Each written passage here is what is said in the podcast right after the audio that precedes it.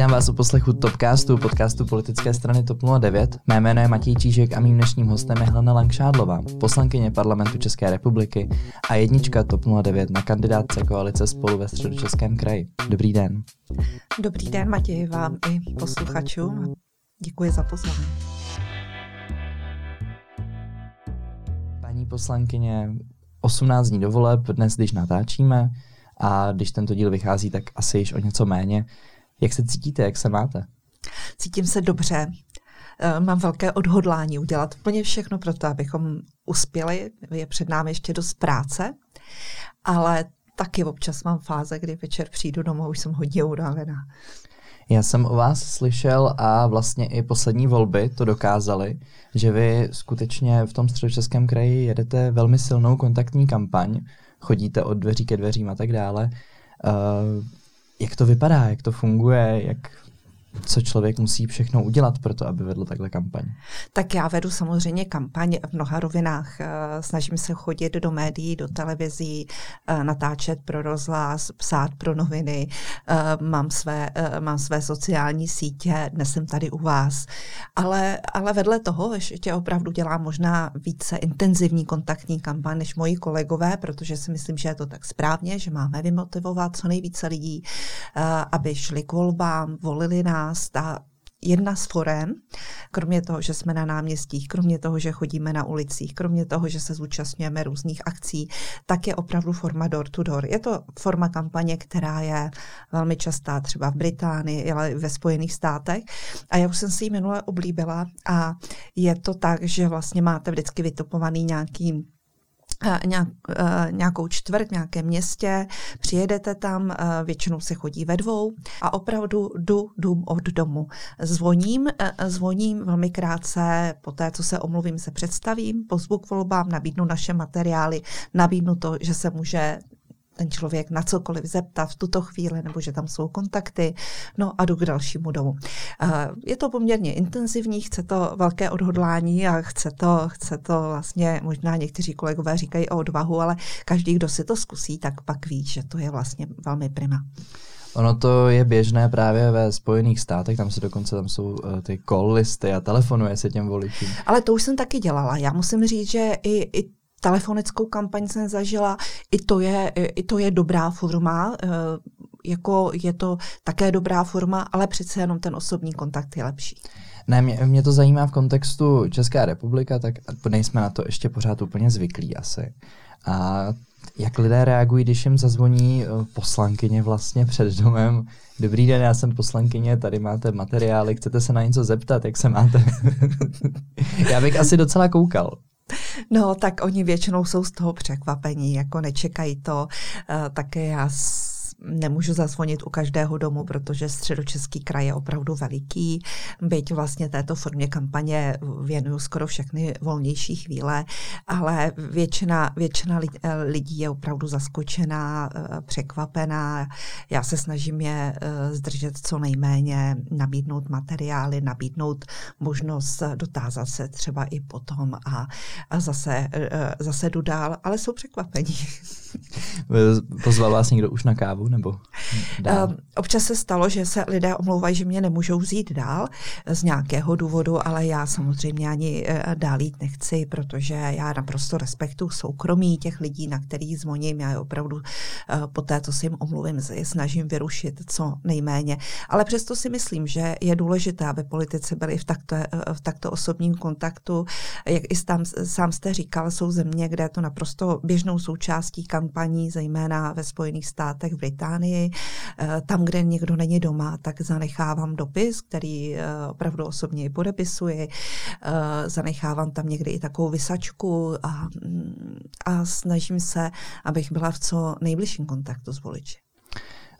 V kontextu kampaní této obzvláště se často zmiňuje pojem takzvaná antikampaň je antikampaň neboli kampaň, kterou vede nějaké uskupení proti, ně, proti někomu regulérní formou e, kampaně? Dělá se to normálně? Já si myslím, že eh, je to de facto regulární forma kampaně, ale já sama eh, dávám přednost pozitivní kampani, kampani zaměřené na, eh, to, abychom přesvědčili voliče, v čem my jsme nejlepší. A já jsem přesvědčená, že my jsme opravdu velmi dobří, dokonce nejlepší. Nejenom proto, že máme dobrý program, ale i proto, že je mezi námi spousta velmi zkušených politiků.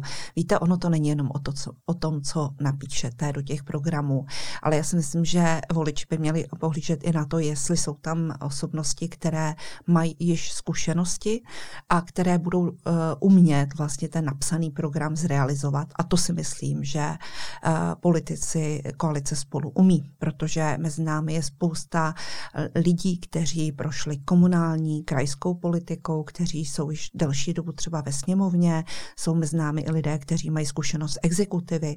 Takže já si myslím, že jsme velmi kompetentní a nejenom, že máme dobrý program, program, ale budeme ho umět prosadit. Uh, vy bez pochyby zkušená jste, máte za sebou podle mě uh, i tu krajskou, i tu komunální mm. a teď už vlastně 11 let, pokud se mhm. nepletu, i tu praxi poslankyně. Uh, Nevím, jestli se na to občané ptají u dveří, když jim zazvoníte u domu, ale mě to zajímá, na co jste vy za těch 11 let vlastně nejvíce hrdá? Co se vám povedlo v té sněmovně? Skutečně nutno říct, nutno říct, že jste byla jak vládní, tak i opoziční poslankyní. Takže na co jste vy jako poslankyně? Já bych mohla mluvit o celé řadě věcí, které se za tu dobu podařilo prosadit, ale já osobně mám třeba velikou radost z toho, že se teď podařilo, uh, podařilo to, že děti do třech let nebudou v ústavní výchově. Konec kojeneckých ústavů schválila na další mimořádné schůzi sněmovna. A to v rámci zákona, který zvyšuje odměny pěstounů v závislosti na minimálním mzdě a zvedá státní dotace na klokánky a další asilové domy pro děti. Protože to navazuje na tu moji práci v prvním období, kdy jsem vedla komisi pro rodinu a kde jsme dosáhli toho, že o 2000 dětí eh, více je v rodinách než ústavní výchově a tady vlastně tady ta opatření v posledních měsíců na to navazují. Ale pak jsou to i otázky, jako je to, že se nám podařilo zabránit, aby se Rusko nezúčastnilo tendru na Dukovany. Lex Dukovany. Tento zákon, který mimo jiné brání ruským a čínským firmám podílet se na výstavbě nového jaderného bloku, do měsíce projedná Senát. Byť samozřejmě takovou poslední tečku a zásadní eh, krok eh, vlastně se udělal až po odhalení toho, co se dohrálo ve Vrběticích a patří velké eh, díky naší policii, bezpečnostní informační službě a dalším.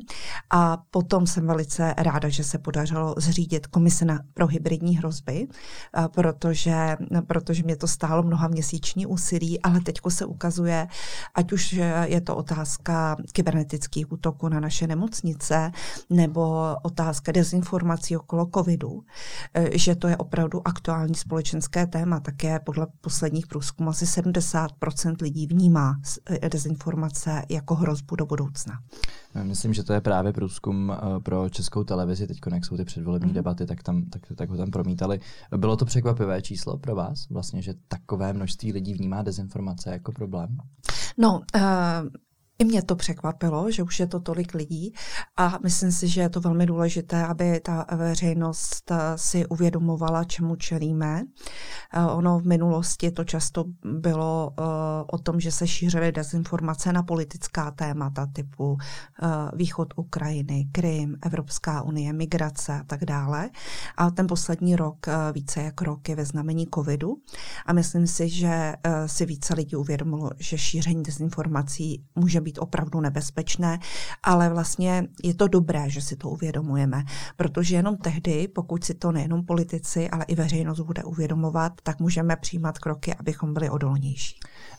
K Dukovanům a vlastně i k dezinformacím bych se ještě rád dostal, ale eh, Komise pro hybridní hrozby, to souvisí tak nějak s oběmi těmi, těmito tématy. Eh, co je úkolem Komise pro hybridní hrozby? Přispívat k tomu, abychom byli odolnější vůči těmto hrozbám. A to je, eh, to je, myslím, velmi důležité a je velmi důležité, že v tuhle chvíli eh, přijala vláda uh, strategie boje proti hybridním hrozbám, kterou zpracovalo ministerstvo obrany. My určitě budeme nadále ve sněmovně projednávat, uh, projednávat i ten akční plán uh, k, té, k té strategii, kde jsou jednotlivá opatření pro to, abychom byli odolnější. A z toho, co jsme vlastně projednávali do posud, jasně vyplynulo, že je potřeba přijmout některé exekutivní legislativní kroky uh, pro lepší koordinaci, pro vyšší odolnost, ať už třeba tím, že bude uh, zřízena uh, role nějakého bezpečnostního poradce na úřadu vlády, který bude koordinovat, protože hybridní hrozby jsou charakteristické tím, že vlastně je, je to působení v mnoha oblastech takovým někdy ne na první pohled viditelným způsobem. A když jsem měla zkušenost třeba s tím, eh, co se dělo v době covidu, tak se šířily dezinformace, byly kybernetické útoky, něco se, uh, nějaké poznatky měla policie, nějaké poznatky měl NUKIP, nějaké poznatky služby, uh, nějaké poznatky ministerstvo vnitra. A v tuto chvíli není jedna osoba, která, u které by se ty informace scházely, Eh, kde by byly analyzovány a kde by, byly přijímána, eh, kde by byla přijímána opatření. A to je jedna z věcí, která je před náma, abychom byli odolnější, abychom dokázali těmto hrozbám lépe čelit.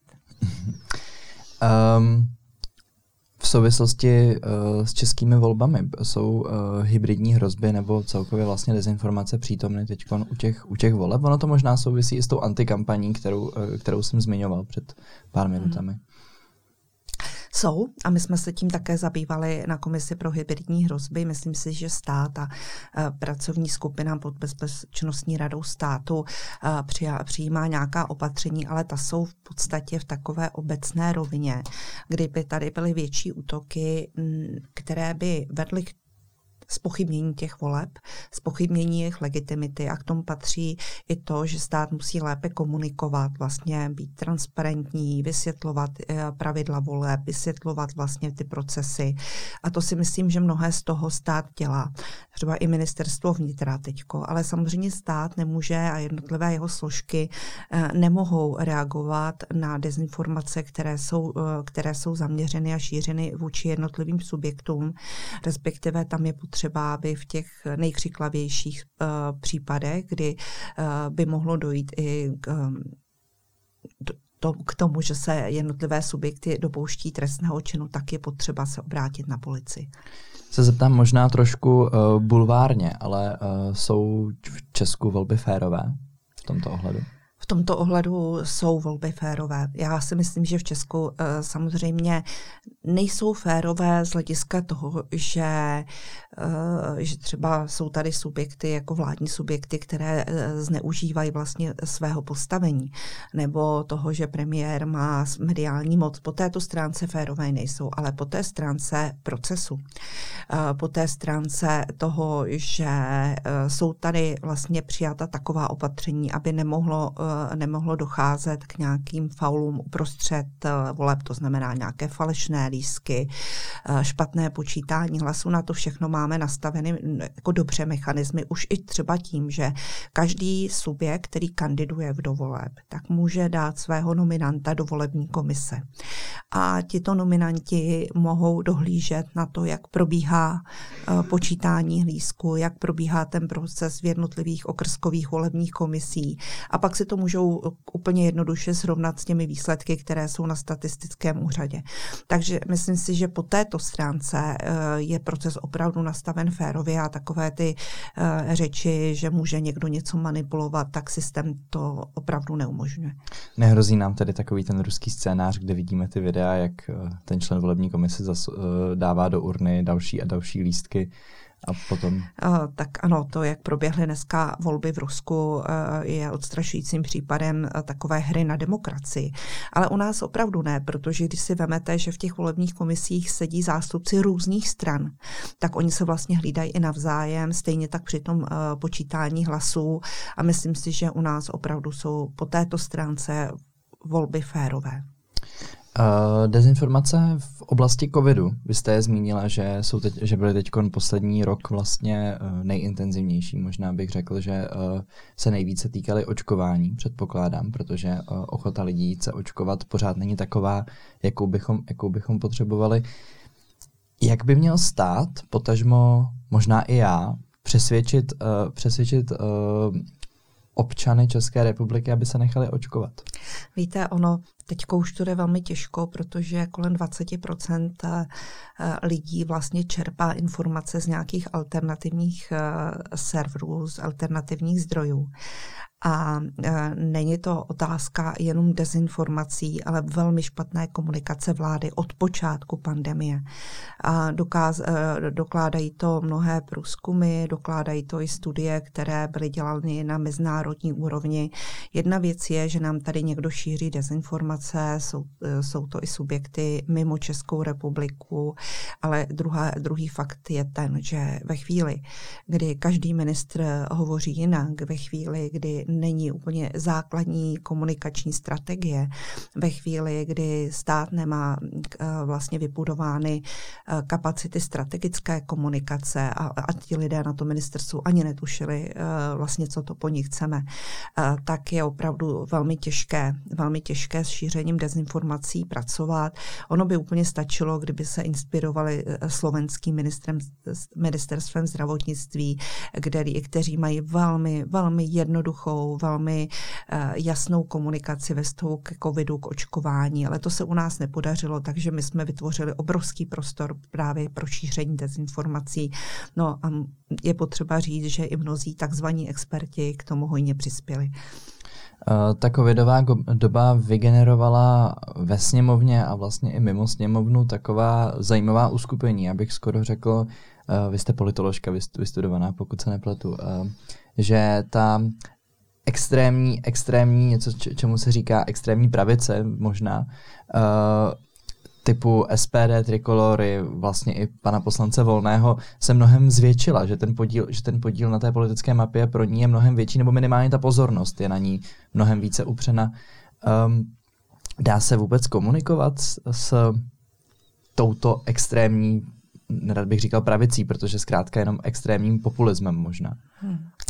Tak ono je to tak vždycky, když přijde nějaké silné téma do společnosti. V minulých letech to byla třeba migrace, může to být vztah životnímu prostředí, tak vlastně dojde k nějakému novému štěpení a uh, oni tady ty skupiny toho velmi dobře využili a, a začali sami oni šířit spoustu dezinformací a, a oslovovat lidi, uh, lidi, kteří vlastně uh, se nemohli někdy úplně zorientovat v tom, co se děje. Ono to bylo velmi těžké a je to velmi těžké, protože COVID je uh, vlastně velkým znejištěním, uh, velkým zásahem a ta opatření mnohdy byla přijímána nelogicky. Víme, že uh, vlastně velkým problémem je to, že velkou část opatření vlastně schodily soudy, takže stát vlastně tím, že se choval velmi nekompetentně, tak velmi podrývá i důvěru v právní stát, když sám nedodržuje zákony. To je, myslím, velký problém posledních měsíců. Ale faktem je, podle všech dat, že COVID, COVID je realitou.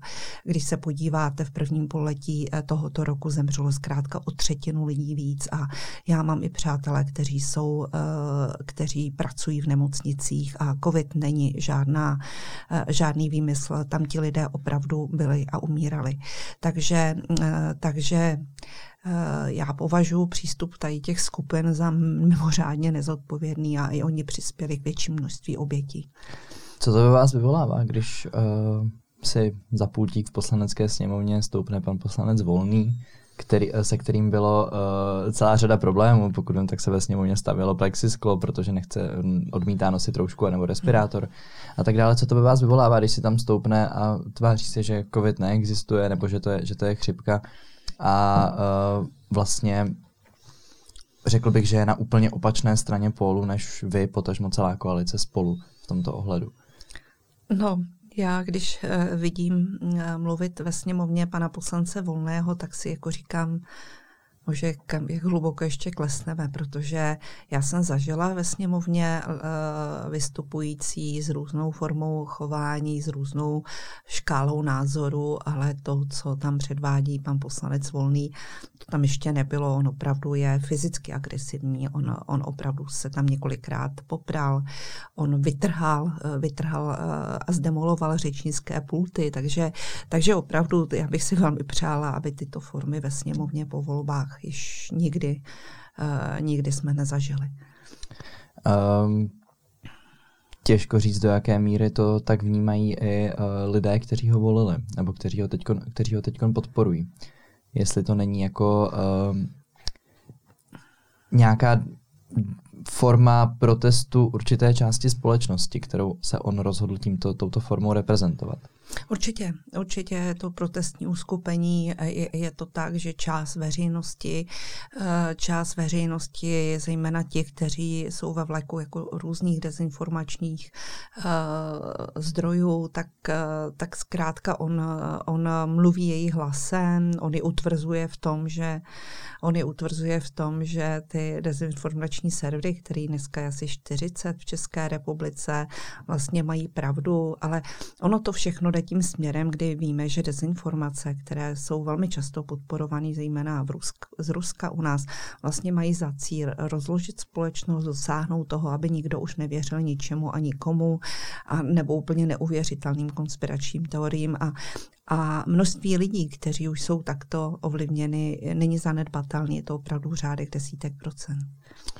Uh, ruský vliv v České republice se skloňoval i v souvislosti právě s Dukovanami, s, du, s Dukovanami uh, a s dostavbou toho jaderného bloku, který, který je potřeba dostavět. Pokud vím, tak tam byla čtyři zájemci, pět zájemců, Čína, Rusko, USA, Francie a Jižní Korea. Mm-hmm. A uh, vy jste usilovala o to, aby Čína a Rusko nebyly připuštěni k tendru, což se nakonec povedlo, ale až po té aféře s, s těmi Roběticemi, je ještě nějaká šance, že kdyby uh, vyhrál, nebo hrozba, kdyby vyhrálo hnutí ANO uh, a složilo vládu právě a teď je asi jedno, jestli menšinovou nebo většinovou uh, s těmi extrémy, jako je KSČM, SPD, že by byl Rosatom navrácen do tendru? Zcela vyloučeno to není, protože my jsme sice udělali několik kroků, včetně vlastně bezpečnostních pojistek do zákona který řešil takzvaný Lex Dukovany, kde vlastně v tuto chvíli je několik vlastně opatření, tak aby se nemohlo Rusko a Čína tak snadno vrátit do, do tendru. Ale samozřejmě, pokud by tady e, ty síly, které jsou provázány e, s Ruskem, s Čínou, jako měly většinu, e, tak se Rusko může kdykoliv vrátit, protože my jsme těch signálů, že vlastně tender je připraven pro Rosatom, tom eh, měli, měli celou řadu. Já si myslím, že v tuhle chvíli eh, jsme, jak jsem říkala, přijali zákon. Vláda mohla už dávno vypsat tender standardně těm třem uchazečům z Německa, z Francie a z, z Jižní Koreje. Ona to odložila takzvaným bezpečnostním dotazníkem, ale v tuto chvíli si myslím, že je to ještě zvratitelný, ale my budeme dál dělat všechno pro to, aby se do takto strategické zakázky nedostali ti, kteří kteří nás dali na nějaký seznam nepřátelských zemí a kteří permanentně spochybňují uh, i rok 68, útočí na nás, dělají teroristické útoky na našem území. To je nepřijatelné, aby se zúčastnili takto strategického tendru. Uh, historie nás asi naučila i to, že zákony se dají právě změnit. Uh, čili příští vláda, pokud uh, dobře počítám, tak bude rozhodovat nebo buď to zachová nastolený směr ohledně dostavby Dukovan, nebo ho bude měnit a ještě bude rozhodovat o, o tom, jestli uh, pan Koudelka dál povede bezpečnostní informační službu nebo ne, protože tam pan premiér udělal taky jakýsi veletoč s tím, že vlastně ho pověřil jenom dočasně. Michal Koudelka, kterému včera skončil mandát, pokračuje v čele BIS. Ode dneška ale tajnou službu vede jen z pověření vlády. A to až do chvíle, než příští kabinet jmenuje nového ředitele. Podle některých opozičních politiků může být tento postup na hraně zákona. Ačkoliv bezpečnostní informační služba je oceňovaná po celém světě, um, já se zeptám takovou tou, takovou tou optikou uh, toho mladého člověka, budu tady chtít žít za čtyři roky vlastně. My budeme dělat všechno pro to, abyste tady chtěl žít i za čtyři roky, abychom byli nadále pro západní demokratickou zemí. A proto je velmi důležité, jak dopadnou ty výsledky vole. Proto je velmi důležité, aby nikdo neutočil na instituce, jako je Bezpečnostní informační služba. My bychom si měli velice vážit eh, činnosti pana ředitele Koudelky, protože on eh, udělal spoustu práce pro to, abychom byli i do budoucna eh, bezpečnou pro západní zemí. Uh, vidíte Možná, kdybyste to měla vyjádřit v procentech. Hodně, hodně jsem zlej dneska. Eh, jak moc velká šance je, že ta, eh, protože koalice spolu deklarovala, že chce vytvořit koalici s Piráty a s Testanem, Piráti a Stan koalice Pirátů a Stanu deklarovala něco velmi podobného v souvislosti s koalicí spolu. Jak moc velká šance je, že tato dvě uskupení skutečně budou mít většinu a že skutečně se do, dokážou dohodnout na společné vládě? Tak já, co jsem viděla v těch průzkumech, tak zkrátka velkou šanci máme máme šanci eh, získat eh, jako ty dvě koalice více než 101 mandátů ve sněmovně a potom je naší povinností přes nějaké rozdíly, je naší povinností eh, vytvořit, vytvořit koalici. Byť vím, že to nebude jednoduché, nebude to jednoduché, protože prezident Zeman dlouhodobě avizuje, že stejně pověří premiéra Babiše, ale ve chvíli, kdy budeme mít přes to hlasu v poslanecké sněmovně, budeme schopni se shodnout na předsedovi sněmovny, eh, tak ten podle našeho ústavního systému má pak tu třetí možnost eh, vlastně jmenovat předsedu vlády.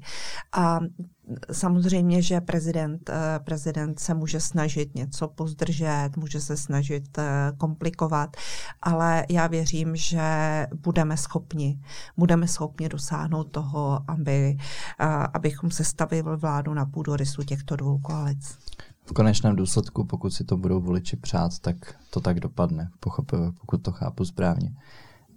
Um, voliči ze středočeského kraje, vy kandidujete ve středočeském kraji. Ještě mi řekněte, občané ve středočeském kraji, co byste vy konkrétně chtěla uh, prosazovat právě v tom regionu? Mm-hmm. Tak já si myslím, že jednu z největší, jeden z největších problémů ve středních Čechách je doprava, protože logicky eh, všechna doprava, která jde do Prahy, tak jede přes naše střední Čechy, což je teda obrovská zátěž, obrovská zátěž. Takže eh, jeden z kroků, na které bychom se měli zaměřit a podporovat, tak jsou to ta řešení v oblasti dopravy, dopravy ať už je to dostavba vnějšího okruhu, dostavba D4, D3, a jedna z dalších věcí, kterou já vnímám v posledních eh, měsících jako velmi palčivou, tak je to dostatek lékařů.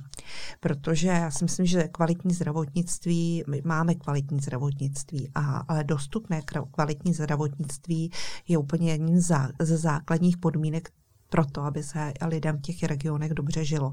A dneska jsme svědky toho, že začíná být nedostatek dětských lékařů, eh, obvodních lékařů i zubařů, takových těch lékařů, co potřebujeme nejčastěji.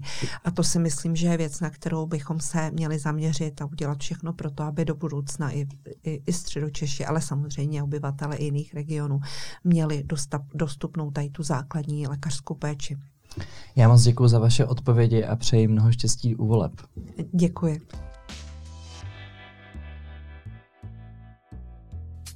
Toto byla poslankyně TOP 09 Helena Langšádlová, jednička TOP 09 uh, za, v rámci koalice spolu ve středních Čechách a já se budu těšit zase někdy příště. Děkujeme moc, že posloucháte.